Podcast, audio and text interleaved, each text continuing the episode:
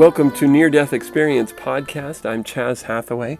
Today we're going to share the experience of Kesha L. Engel, and I'm not sure if that's Engel or Engel, but uh, this is from the website chicagoiands.org. So it's the Chicago uh, chapter of, of IANDS, um, and they have several experiences to share. So you, if you'd like to see several near death experiences, you can find them on chicagoiands.org, I A N D S. And here is her experience. In February 1974, when I was 14 years old, I experienced some kind of overdose which nearly killed me. I had willingly and recklessly smoked something called angel dust. Quite a rebel at that time in my life. I was expelled from the public school system. Too many truances and disruptive behavior I also was arrested for drug use by undercover cops at the new school. The night of the overdose, I entered my room and closed the door to the outside world. I drifted into a deep, faraway sleep. The voices from other parts of the house faded into the distance. My body lay listless on the bed, and I suddenly was someplace outside of myself, beyond the storm, the suburbs, and the city lights. I was traveling, tumbling through the darkness in a strange void of unfamiliar space.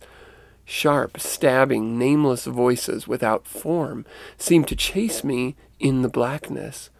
Loud buzzing, irritating, and incessant taunting me or taunting seemed to pursue me. It was as if I was spinning, but I had no body. I felt confused, frightened, and utterly alone. As I reached the peak of my despair, a new thought pierced my awareness. A dim and promising glow appeared in the farthest reaches of space. Intuitively, I knew that the light would save me from this torment. It seemed to magnetize me like a beacon in a, sea of, in a sea of darkness, and I knew I had to direct myself to it. The brilliance grew stronger and more alluring as my desire to be near it surged and in an instant I was completely and profoundly surrounded by the brightest, most intense and loving light imaginable. It welcomed me with a sense of peace that I had never known before. I was awestruck. But I was thinking, how did I get here? Do I really deserve this?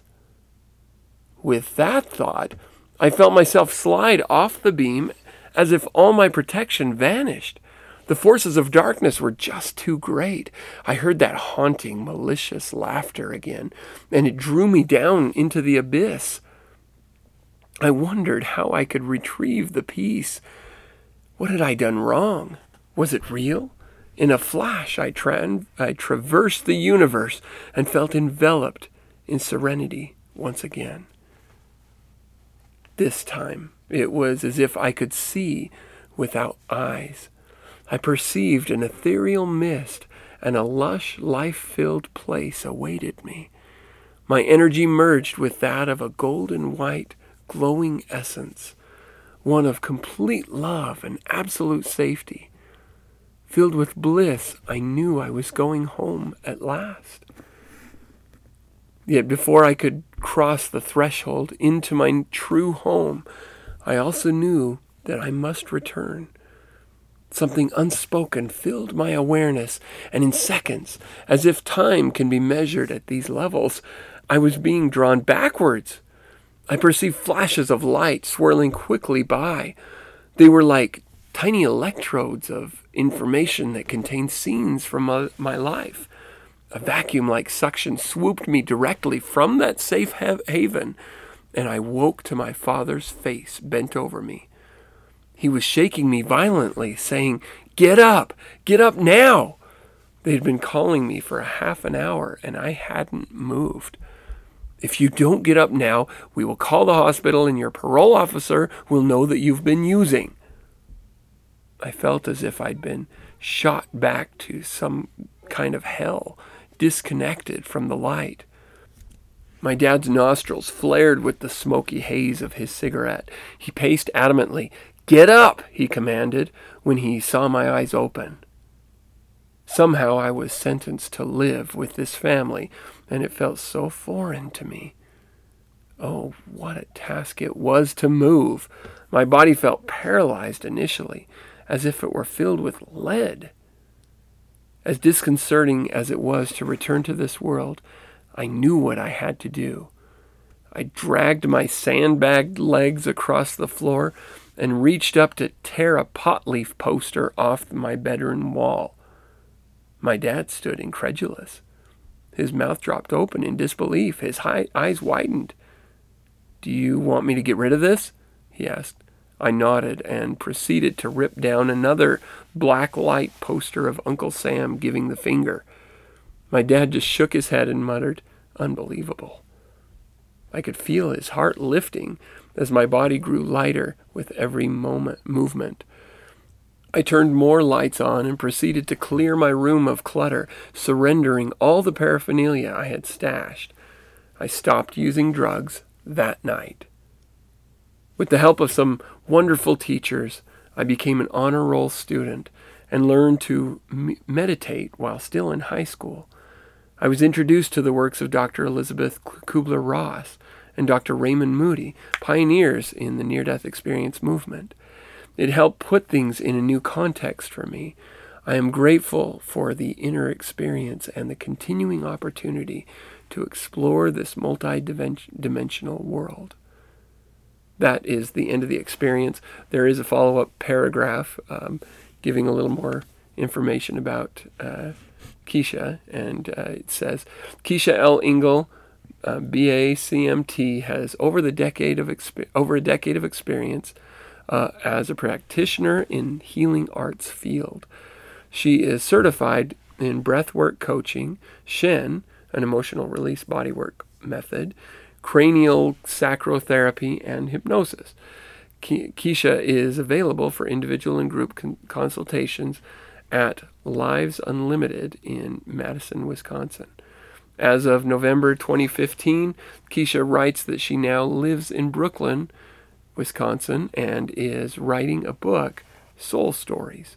She owns her own business, and one can find out more about her and her work by going to www.soulcodecoaching.com. I thought this was an interesting experience. It's another example of drug trip versus near death experience. And from everything I read about near death experience, this is clearly a near death experience. Now, I totally understand people who say, well, it sounds like a drug trip to me, and that's fine for them to think that. But for those who do the research, you'll find that, that this is very consistent. In fact, it sounds like when Kesha was um, first passed out, she was very much in rebellious slash um, uh, depressed slash you know angry mode in her life, which explains much of. Not not to mention the drug use. You know, drugs often cause or at least promote a, a distressing near-death experience, at least in the beginning. And as it progresses, it usually clears up, especially if they uh, seek the light and seek God and cry out to Him and so forth. Um, and that seems to be what happened here, is uh, that you know this she is just I mean like tumbling in this darkness, just like spinning, and there's this loud buzzing, and there's this laughter taunting her. It's just there's clearly some very distressing um, things going on. She's just confused and not knowing what's going on, and then she catches a glimpse of a light that seemed to be, you know, at the other end of the universe, so to speak. And yet she was drawn to it. And so she tried to get to it. And that trying, whatever that involved, whether it was thoughts or reaching out or, you know, I don't know what, but she's seeking it. And as she's seeking it, she begins to go toward it. And it's interesting to me that uh, that once she gets to this light and the most loving light imaginable, she she's filled with this sense of peace that she'd never known before. She's completely awestruck, but she's thinking, "How did I get here?" do I really deserve this? And at that point, when she's like, do I deserve this? Almost as if to say, I shouldn't be here. I, I don't deserve this. I should be in that darkness kind of thing. Suddenly, she slips, whoom, and she's back down in the darkness with the malicious, taunting laughter and haunting sensation in the abyss. And, and she's like, ah, she's back in it again. And, and in trying to escape, she apparently does because she finds herself rushing out of this darkness and um, traversing the universe, as she puts it, and is filled with serenity again. It almost sounds like there's something about this world that allows for darkness, uh, um, that the uh, that the abyss, the uh, void that we experience for some who are leaving this life, generally those who leave this life in a peaceful state of mind, which is challenging when you're dying, but in some kind of peaceful state of mind, almost always find it a wonderful, loving experience.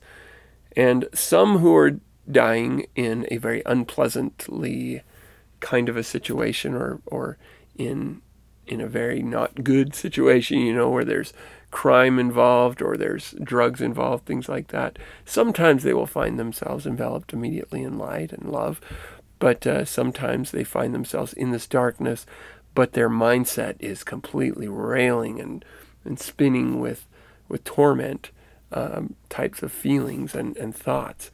And uh, it seems to point toward this idea of where your mind is, where your heart is, that's where you'll be when you die. And so change your heart, change your mind, change your attitude, change your perspective so that when that time comes, you don't have to go through some kind of terrible, distressing experience in order to get to the light. Now, I do recognize again that not everyone who leaves this life in terrible mindset experiences a terrible afterlife. And there are some who leave in peace and love who experience, at least in the beginning, some distressing images and and uh, and experiences and so forth. So it's not cut and dry, but there seems to be a connection there, uh, a tendency there as far as where your mindset is and where you go. And just like the Ebenezer Scrooge syndrome, or not syndrome, but the Ebenezer Scrooge experience, when they come out of it, this is an indicator that they're pointed in the right direction. Is when they come out of it, they change their life. And because immediately she's like ripping down the posters of marijuana and and just tearing down the uh, posters of things that reflect the darkness that was in her soul um, prior to this time. And she's like, I'm done with it. She even starts straightening her room, cleaning up her life. It, it, she's, you know, and the cleaning up her room is kind of symbolic of her cleaning up her life, which takes place. And then she ends up doing wonderful good in the world from what I can see here. Very interesting and very enlightening. I think this is I think this is an example of not just the power that a near death experience can have, but what the power of changing your life can have. That's what the real power is. Because there's some who have near death experiences who don't change their life. They just kind of shove it under, uh, you know, I'm not going to think about that. I don't know what that means. And then they go on to live a very difficult, horrible life. And it usually takes some other spiritually transformative experience to get them to say, okay, okay, I'll turn my life around. And when they do, wonderful things start to happen and they start finding I was in a darkness of my own creating, even if I didn't do it consciously, even if I didn't do it willingly, I did it nonetheless. I created that darkness for myself. And when they pull out and they change their life and they change their perspective, they begin to experience loving, wonderful, fulfilling experiences in their life, in their mortal life. And then when they go, again, they tend to experience more love and joy and so forth. So very interesting. That that seems to be a pattern. We have a comment from a Canadian, it says. uh, Miles Hall uh, sent an email that says, Chaz, I'm a 49 year old retired member of the Royal Canadian Mounted Police. My time in the law enforcement in, in law enforcement did damage to me spiritually, and I am now in the process of healing, of gaining more understanding of life, and generally being more a more spiritual person. It is in this light that I happened upon your podcast. I sampled and tried many of uh, many on the topic of near-death experiences. I chose to stay with yours. I thoroughly enjoy your style with the additive narrative on your thoughts and ideas and perspectives on the NDE of the day. What I particularly enjoy is your open minded attitude and exploration on the subject matter in the way that is conductive or conducive to positive open dialogue as opposed to being preachy. Your enthusiasm comes across genuinely. I like that. Your reading of, of other authors' text is excellent. I was a police officer for 20 years, and in that time had to deal with death on a level that most people don't have to. It brings me comfort now, after having studied near death experiences, that the victims of such circumstances are in a better place. Your podcast has helped me a lot in the study of these events. Thank you, and keep up the good work. Miles Hall. Thank you, Miles. What a beautiful compliment. What a, a great way of, of sharing your own experience of having come from such a difficult situation and, and like you said, damage, spiritually damaged, uh, and to, as you're studying near death experiences, you're finding healing. That's been my experience with those who study near death experiences. I'm not exactly sure what the mechanism is about that, other than that these are people who are having experiences that are like you and I. I mean, they're everywhere from the suicidal to the to the the deeply even judgmentally religious to the generally loving person to the to the the deeply spiritual and in tune with spiritual things to those who are like the one we just read, uh, deep, dark stage of life. I mean, they're coming from every background and they have this near death experience, and inevitably it turns their life around, especially, especially when they allow themselves to believe and consider their experience and not shut it out into the shadows. And I think this seems to be the case that when people study near death experiences, the same thing begins to happen. The same change of attitudes, change of perspectives seems to be taking place in the lives of those who study it. We don't have to have a near death experience to have the awakening effect of it. And honestly and interestingly, sometimes some of the after effects not as intensely usually, but uh, but nevertheless to some degree. And I think it's because of this spiritual awakening and, and this this recognition that we don't have to be afraid of death, not just because life goes on, but because we are headed for a loving, forgiving Heavenly Father and Jesus and all the uh, the people that have have meant something to us are there be it grandparents, be it religious figures of whatever religion, and all of these uh, important beings to us as individuals are there to sh- to give us that love and to give us that comfort when we get to the other side. And sometimes it's you know, as in the experience we shared today, it's a little bit of a bumpy ride getting there. You know, this person who had this drug uh, drug overdose was tumbling in this darkness, saying, ah, you know what's going on. And yet there was still the light. And because they chose to seek it, they went to it. And then when they began to consider, well, I don't deserve to be here, they slipped back down, which is so interesting. But again, seeking that light again, seeking the love that they had, had lost, found themselves swept out of it and, and rushing across the universe in love and joy.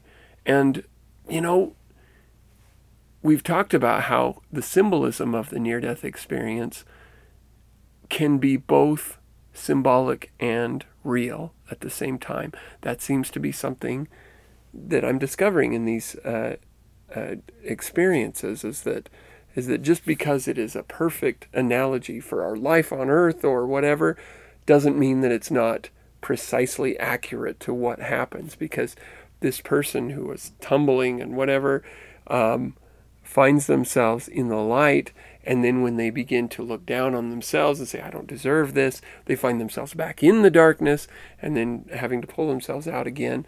Um, it's interesting how when we see and recognize we are worth loving that opens something that turns on a light in our life that we can press forward and seek out. And as we do we find that the darkness begins to abate and the and the uh, light begins to overtake us to the point where there is love and there is joy and there is positive in our lives. And yes, while we're mortal, it's going to there's always going to be some level of darkness, some level of pain, some level of suffering. And and as comes up over and over again, you know, there's still going to be family troubles, still going to be health issues, financial issues, all the same issues, but with a whole new view on them that can turn a life of darkness and fear and brokenness into a life of purpose and hope and anticipation. And I think that's what God wants of us. just from these experiences, that seems to be the case. He wants us to turn to Him to His love, to His light, in whatever way best works for us right now. He has so many ways of reaching out to us and so many ways of pointing us in a direction toward Him. And yes, that will look different for every individual. But the effect is that we come into His light, into His love. And what a beautiful thing that is. So thank you, Miles, for your comment. If you would like to comment and uh, leave uh, a message either with your own experience or with how uh, learning about near death experiences is touching your life, or if you would just like to, uh, if you have a question and, and are curious about different aspects of near death experiences, I would love to share that, ex- that question on the podcast to see if we can get some feedback from our listeners. You can contact the podcast by either emailing near death experience podcast at gmail.com or by commenting on the podcast, near death experience podcast.org, or by calling 970 NDE cast. And thank you again, all of you, so much for listening.